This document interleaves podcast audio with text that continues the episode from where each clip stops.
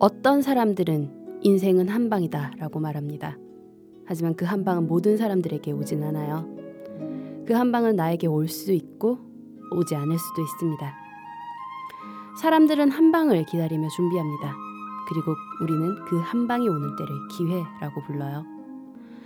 오랫동안 그 한 방을 준비한 이들이 결전을 치르는 날이 코앞으로 다가왔습니다. 인생에서 처음으로 맞는 내 인생의 터닝 포인트가 될지도 모르는 중요한 순간. 이 기회를 잘 잡길 바라요. 모두 잘 할 수 있을 거예요. 이제까지 잘 준비해 왔으니까요.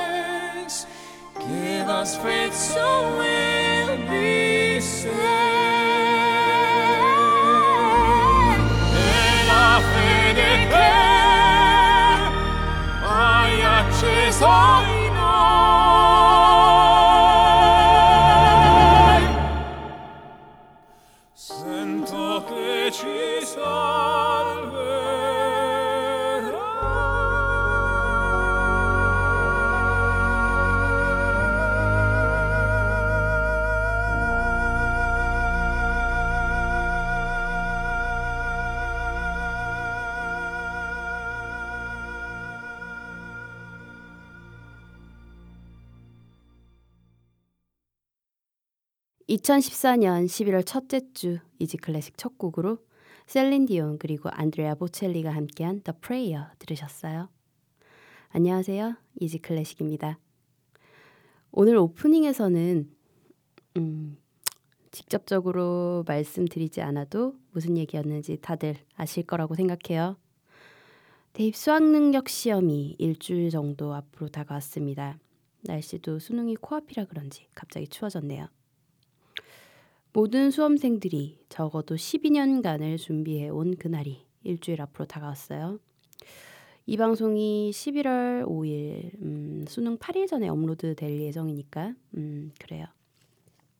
저도 시험 쳤던 기억이 생생하고 수능 세대이신 청취자 여러분들도 기억이 생생히 나실 거라고 생각해요.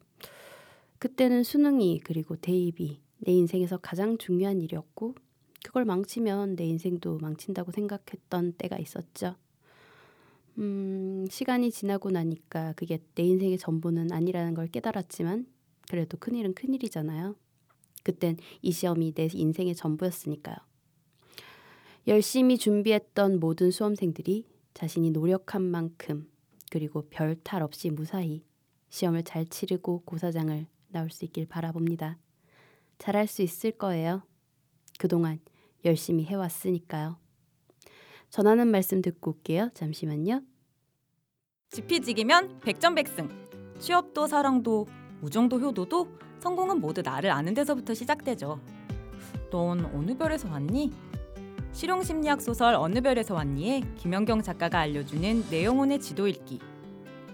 우리 아이는 우리 남편은 아, 내 남자친구는 무엇보다 나는 왜?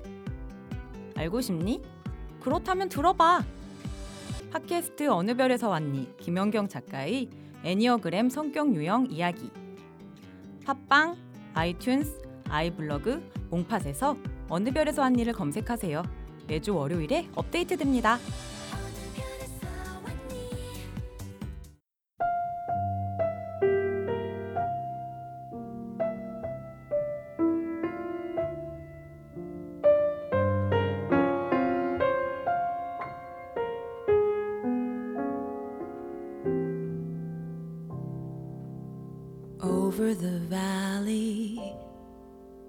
I saw a silver cloud with a pink lining. I said it right out loud. There's no denying you are my one and only love, and we'll see over the valley the moon rise above over the valley. This house among the trees where we've been hiding making our memories. And i'm deciding you are my one and only love and we'll be over the valley as the moon shines above the autumn breezes carry all the bluebirds down to where the sun still shines. If we could hold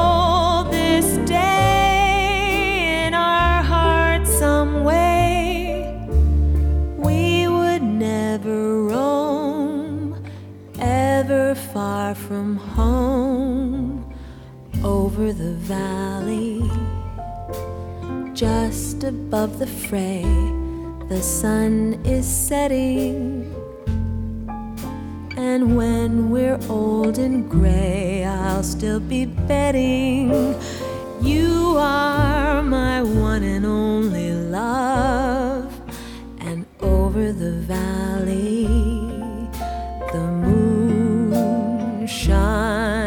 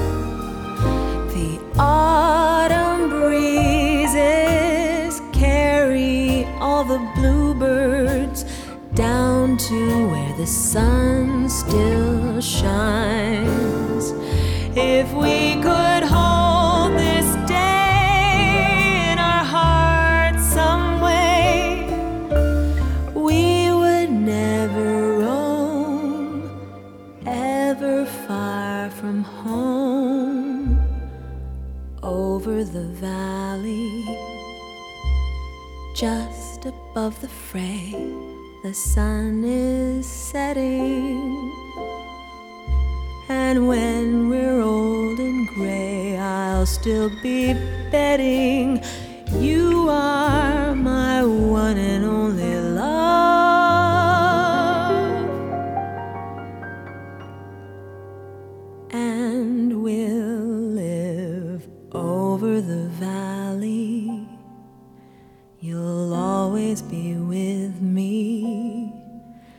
as the moon shines above.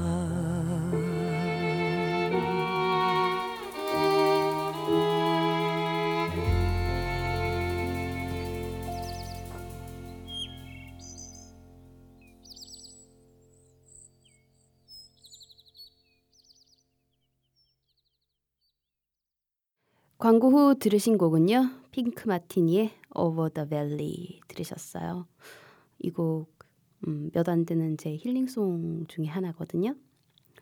인생에서 가장 많이 좌절했던 몇몇 순간들 중 어느 한 순간 음, 새벽 라디오에서 이 곡을 듣고 눈물을 펑펑 흘리며 치유받았던 기억이 나네요. 가사의 의미보다는 멜로디가 너무 아름다워서 말이에요. 이 곡을 들으시고 제가 느꼈던 힐링을 아주 조금이나마 전할 수 있길 바라보면서 선곡해 봤어요. 어떠셨나요? 음, 마음에 드셨는지 모르겠네요. Easy Classic 들으실 수 있는 방법 알려드릴게요. 안드로이드 휴대전화 사용하시는 분들은 구글 플레이 스토어에서 팟빵, 쥐약, 아이블러그 어플리케이션 다운받아서 Easy Classic 검색하시면 들으실 수 있고요. 아이폰 사용하시는 분들은 앱스토어에서 팟캐스트, 팟빵, 아이블러그 어플리케이션 다운받아서 Easy Classic 검색하시면 들으실 수 있습니다. PC에서 접속하시는 분들은 팟빵 사이트에서 Easy Classic 검색하시면 되고요. 새로운 플랫폼인 몽팟에서도 PC와 모바일 웹 버전으로 스트리밍 서비스 이용하여 Easy Classic 들으실 수 있어요. 방송에 대한 클레임, 질문, 건의사항은 메일로 보내주세요. easyclassicmusic 골뱅이 gmail.com e a s y c l a s s i c m u s i c 골뱅이 gmail.com입니다. 방송 업로드 공지 및 Easy Classic의 새로운 소식들 만나보실 수 있는 트위터 계정은 Easy 언더바 Classic이고요. 페이스북 페이지는 페이스북 검색창에서 한글로 이지 클래식 검색하시면 됩니다. 트위터는 팔로우, 페이스북은 좋아요 누르시고 Easy Classic의 새로운 소식들 쉽게 받아보세요. 아이튠즈 팟캐스트와 아이블러그, 쥐약 어플리케이션에서는 간단한 선곡표 바로 확인하실 수 있습니다. 팟빵 어플리케이션에서는 선곡표 지원이 되지 않아요. 하지만 팟빵 웹 버전에서는 확인 가능하시고요. 그래도 선곡표 궁금해하시는 분들을 위해서 블로그에 자세한 선곡표 올려드리고 있어요. 선곡표가 궁금하신 분들은 easyclassicm.blogspot.kr로 찾아오시면 됩니다. 많은 관심과 참여 부탁드릴게요. 이번 주 Easy Classic은 가곡의 왕 프란츠 페터 슈베르트와 함께 음악 여행을 떠날 예정이에요.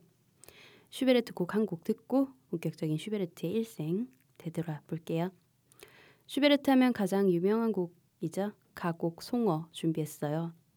송어가 아니라 숭어 아니야? 하실 청취자분들도 계실 것 같은데요. 슈베르트의 가곡 제목은 타우트, 음, T R O U T로 번역하면 송어가 맞다고 해요.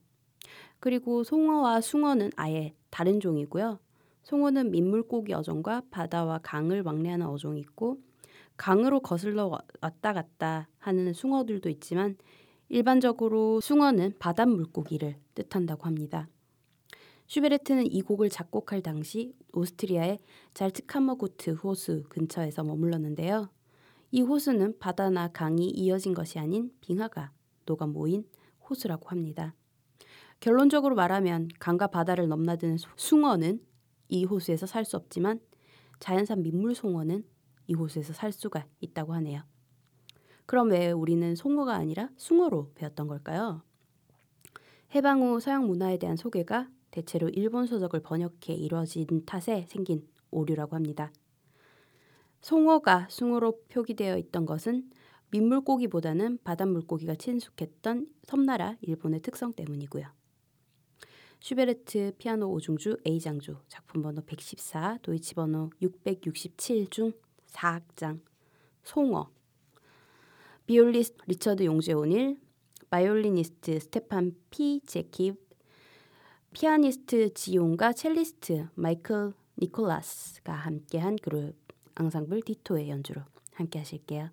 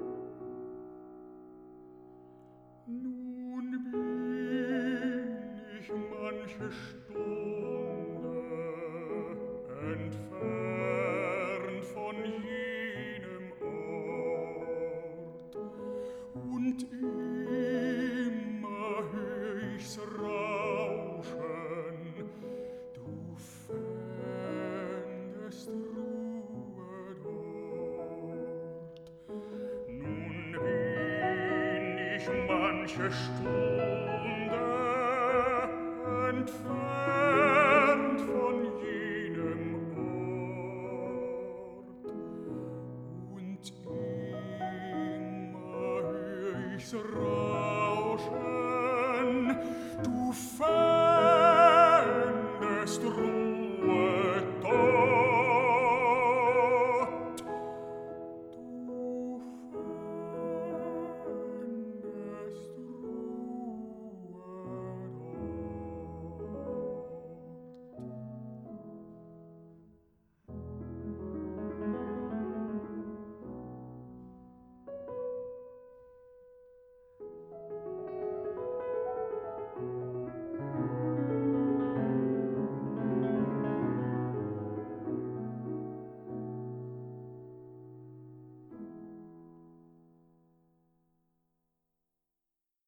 송어에 이어서 들으신 곡은요. 슈베르트 가곡 모음집 겨울 나그네 작품 번호 89 도이치 번호 911 중 다섯 번째 보리수 테너 요나스 카우프만의 목소리로 들으셨어요. 프란츠 페터 슈베르트는 1797년 1월 31일 오스트리아 빈의 교외 리히텐탈에서 태어났습니다. 그의 아버지는 슐레지엔의 자작농 출신 교사로 빈 교회의 리힐 렌탈에서 초등학교를 경영했고 그의 어머니는 장인의 딸로 요리사였습니다. 그의 부모는 16의 자녀를 뒀는데 프란츠는 13번째 아이로 태어났습니다. 하지만 11명의 형제들은 어릴 때 모두 죽었다고 해요. 그래서 살아남은 형제들 중에서는 프란츠는 넷째였다고 합니다. 그의 아버지는 음악을 무척 좋아했고 그러다 보니 프란츠 또한 자연스럽게 음악을 접하고 배우게 됩니다. 아버지는 음악에 재능이 있는 아들 프란츠에게 다섯 살부터 악기 교육을 시키는데 1년 뒤 아버지 학교에 입학한 프란츠는 그때부터 공식적인 음악 교육도 받기 시작합니다. 아버지는 슈베르트에게 바이올린의 기초를 가르쳤고 그의 형 이그나츠는 슈베르트에게 피아노를 가르쳤습니다. 7살이 되던 해 슈베르트는 지역교회의 오르가니스트이자 합창단장인 미하엘 홀저로부터 가르침을 받습니다. 또 가족 현악 사중주에서 형 이그나츠와 페르티난드는 바이올린, 아버지는 첼로, 프란츠는 비올라를 맡아서 연주하기도 하고요. 하지만 그의 아버지가 음악을 가르쳤던 이유는 아버지의 취미가 음악이었기 때문이었지 프란츠를 음악인으로 키우기 위한 것은 아니었습니다. 그래서 나중에 어른이 된 슈베르트는 교사가 되길 바라는 아버지와 진로 문제로 갈등을 겪기도 합니다. 슈베르트는 어린 시절 탁월한 미성을 가지고 있었다고 전해집니다. 그 덕에 11살 때 빈 궁정 예배당의 합창단에 뽑히게 되었고 국립기숙신학교인 스타드 콘빅트에 장학생으로 입학하게 돼요. 궁정 오르간 연주자인 루치카와 궁정악장 살리에리로부터 음악 이론을 배웠고 학교 오케스트라에서 제일 바이올린 주자, 흔히들 콘서트 마스터 혹은 악장이라고 불리는 직책을 맡기도 합니다. 또 독창회에 나가 박수갈채도 여러 차례 받았고요. 이때 슈베르트는 모차르트의 서곡이나 교향곡을 접하게 되었는데 그는 특히 모차르트와 베토벤을 좋아하고 존경했다고 전해집니다.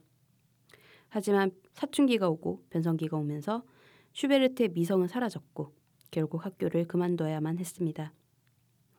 당시 오스트리아 제국법상 모든 남자는 군대에 가, 가야만 했는데 군대를 안 가는 유일한 방법은 학교 선생이 되는 것뿐이었어요. 군대가 가기 싫었던 슈베르트는 결국 학교 선생으로 대체 복무를 하기로 결정을 하고 사범학교에 입학을 합니다. 바리톤 디트리히 피셔 디스카우, 피아니스트 제러드 무어가 함께한 슈베르트 가곡집 아름다운 물방앗간 아가씨 중 스무 번째 시냇물의 자장가 듣고 돌아올게요.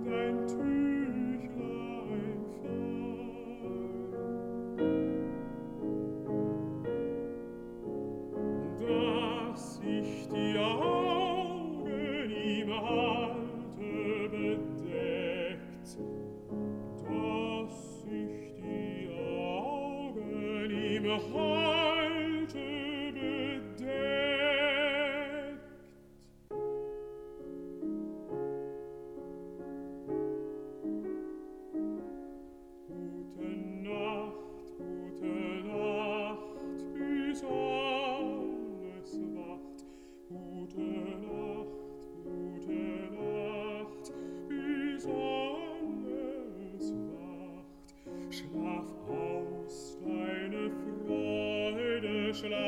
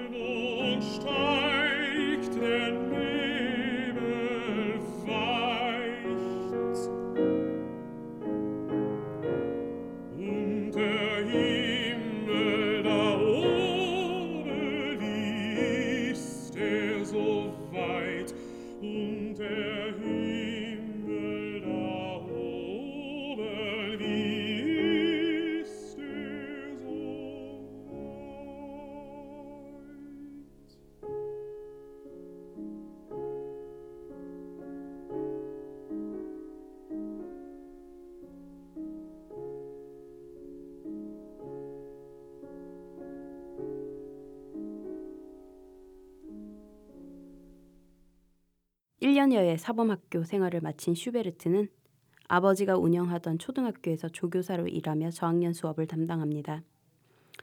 이때부터 그는 작곡 활동을 시작하는데 1814년 슈베르트는 리히텐탈 교회를 위해 F장조의 장례 미사곡을 작곡합니다. 미사곡 초연 때 소프라노를 맡았던 테레제 그로브는 그 후에도 자주 슈베르트의 작품을 교회에서 부르곤 했는데 슈베르트는 그녀를 사랑하게 되었고 곧 연인이 됩니다. 하지만 그의 내성적인 성격 그리고 테레제 부모의 반대 때문에 결국 이별을 하고 그녀는 다른 남자와 결혼하고 말아요. 그녀가 떠나고 1815년 18세가 되던 해에 슈베르트는 많은 곡을 완성합니다. 교향곡 제2번과 3번, 현악 사중주곡 등의 기악곡 외에도 독일의 대문호인 요한 볼프강 폰 괴테의 시에 곡을 붙인 마왕, 들장미 등의 명작을 포함해 140여 곡의 리트, 즉 독일 가곡을 작곡합니다. 하지만 그의 작품은 소수의 친구들 외에는 아는 사람이 없었어요. 훗날 슈베르티아데라는 연주 모임을 친구들과 조직하여 활동하곤 했는데 이 친구들은 슈베르트가 죽을 때까지 친하게 지냈고 서로를 아끼며 도움을 주고받았습니다. 쇼버와 슈빈트를 비롯하여 법률가였던 요제프 폰 슈파운, 법률을 전공한 시인 요한 마이어호퍼, 화가 레오폴드 쿠펠비저, 극작가 에두아르트 폰 바우에른펠트, 작곡가 안젤름 휘텐브렌너, 그리고 그를 후원하던 성악가 미하엘 포글 등이 그런 친구들이었죠. 19세가 되던 1816년 슈베르트는 초등학교 교사 일을 그만두고 때마침 자리가 난 라히바흐의 초등교원 양성학교 음악교사 자리에 지원하지만 실패하고 맙니다.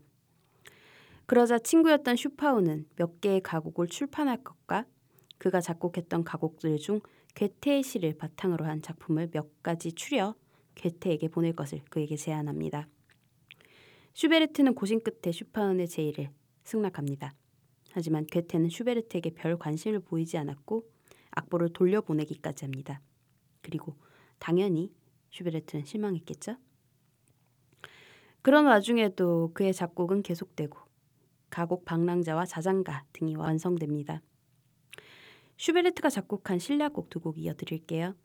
길샤함의 바이올린, 웨란쉘서의 기타 연주로 슈베르트 아르페지오네 소나타 A 단조, 도이치 번호 821 중 1악장, 알레그로 모데라토.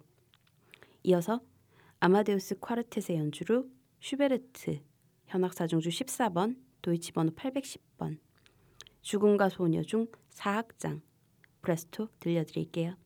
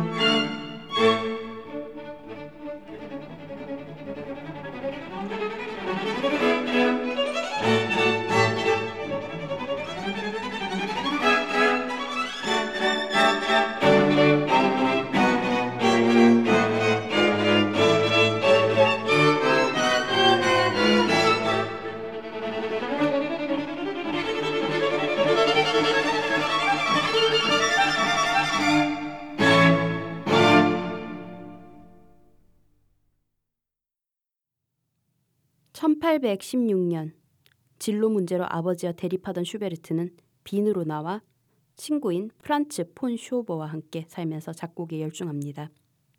이때부터 그의 방랑 생활이 시작됩니다. 그리고 죽는 날까지 그를 괴롭힌 매독 또한 이 시기에 감염된 것으로 추측해요. 쇼버와의 동거는 오래 가지 않습니다. 이듬해 쇼버의 동생이 외국에서 돌아왔기 때문이었어요. 그러자 슈베르트는 잠시 고향집으로 돌아갑니다. 다음 해인 1817년에는 쇼버의 소개로 그의 후원자가 되어줬던 성악가 미하엘 포글을 만납니다. 포글은 슈베르트보다 29살이나 연상이었어요. 그리고 포글은 리트, 즉 독일 가곡 가수로 활동 중이었던 바리톤이었고요. 이후 슈베르트의 둘도 없는 친구가 됩니다. 훗날 둘이 함께 여행을 하기도 하는데 1819년 함께 떠난 북오스트리아에서 슈베르트의 대표곡인 피아노 오중주곡 송어가 완성되었고 음, 포글에 의해 슈베르트의 리트가 처음으로 공개 연주되어 호평을 얻기도 합니다. 포글의 도움으로 슈베르트의 명성은 점점 높아지고 슈베르티아데 모임도 이맘때 조직됩니다.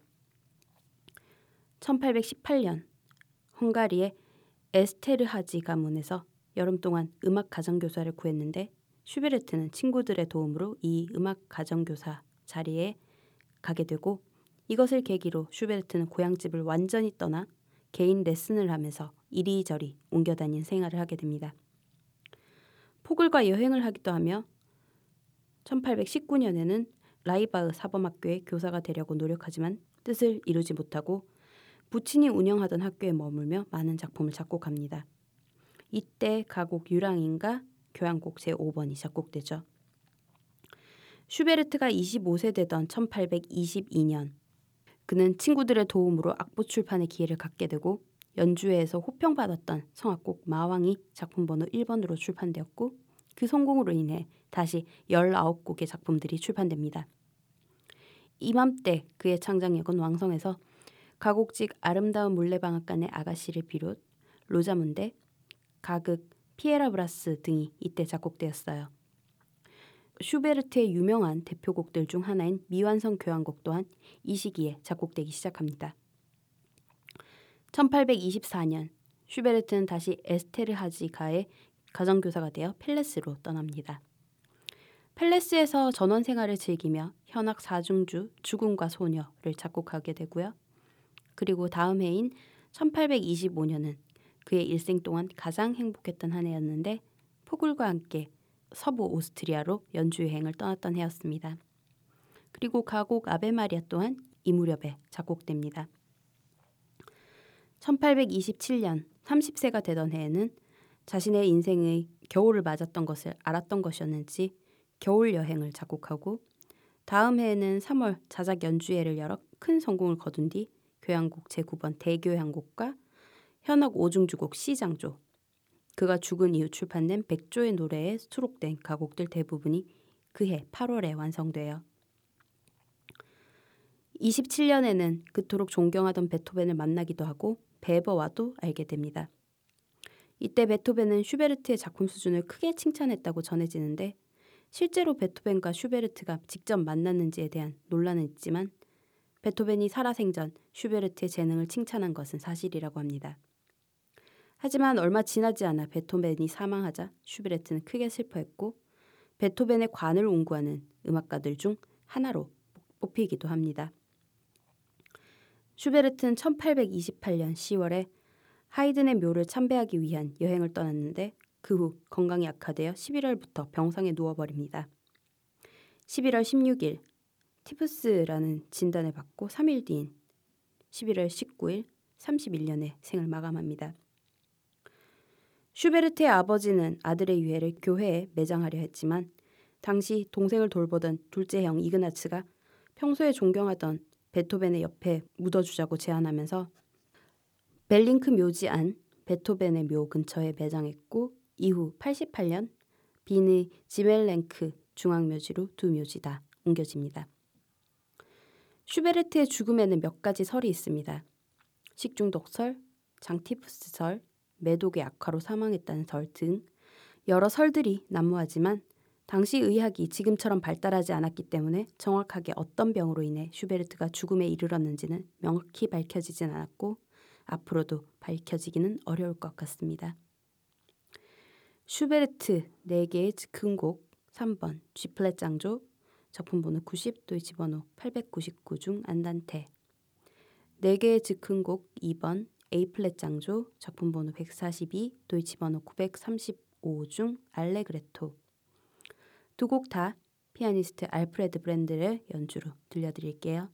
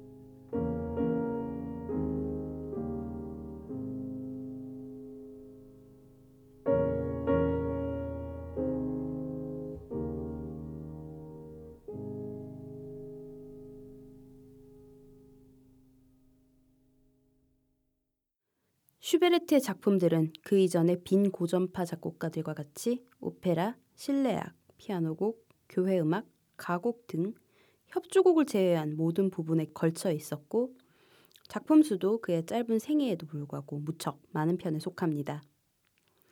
오토 에리히 도이치의 연대 순으로 정리된 슈베르트 작품 번호인 도이치 번호에 따르면 슈베르트의 작품 수는 998개나 됩니다. 하지만 그 중에서도 가장 주목할 만한 것은 약 133곡의 리트 즉 독일 가곡입니다. 슈베르트 이전의 고전파 시대에는 별로 주목받지 못했던 가곡이라는 장르가 슈베르트가 부여한 아름다운 선율과 색채에 넘치는 화성에 힘입어 독립된 음악의 주요 장르로 취급되었다고 할 수 있겠습니다. 그리고 그의 가곡은 이후 슈만, 브람스, 리하르트 슈트라우스의 가곡에도 영향을 미쳤습니다. 이 때문에 슈베르트를 독일 가곡의 왕이라고 부르는 것은 아닐까요? 오늘 방송 마무리하는 곡은 슈베르트 작곡 마왕 작품 번호 1 도이치 번호 328과 그의 미완성 교향곡 B단조 도이치 번호 759 중 1악장 알레그로 모데라토 두 곡 준비했어요. 소프라노 안네 소피 폰 오터 클라우디오 아바도의 지휘 The Chamber Orchestra of Europe의 연주로 마왕 레너드 번스타인의 지휘와 로열 콘서트헤보 오케스트라의 연주로 미완성 교향곡 들려드리며 인사드릴게요. 평안한 한주 보내세요.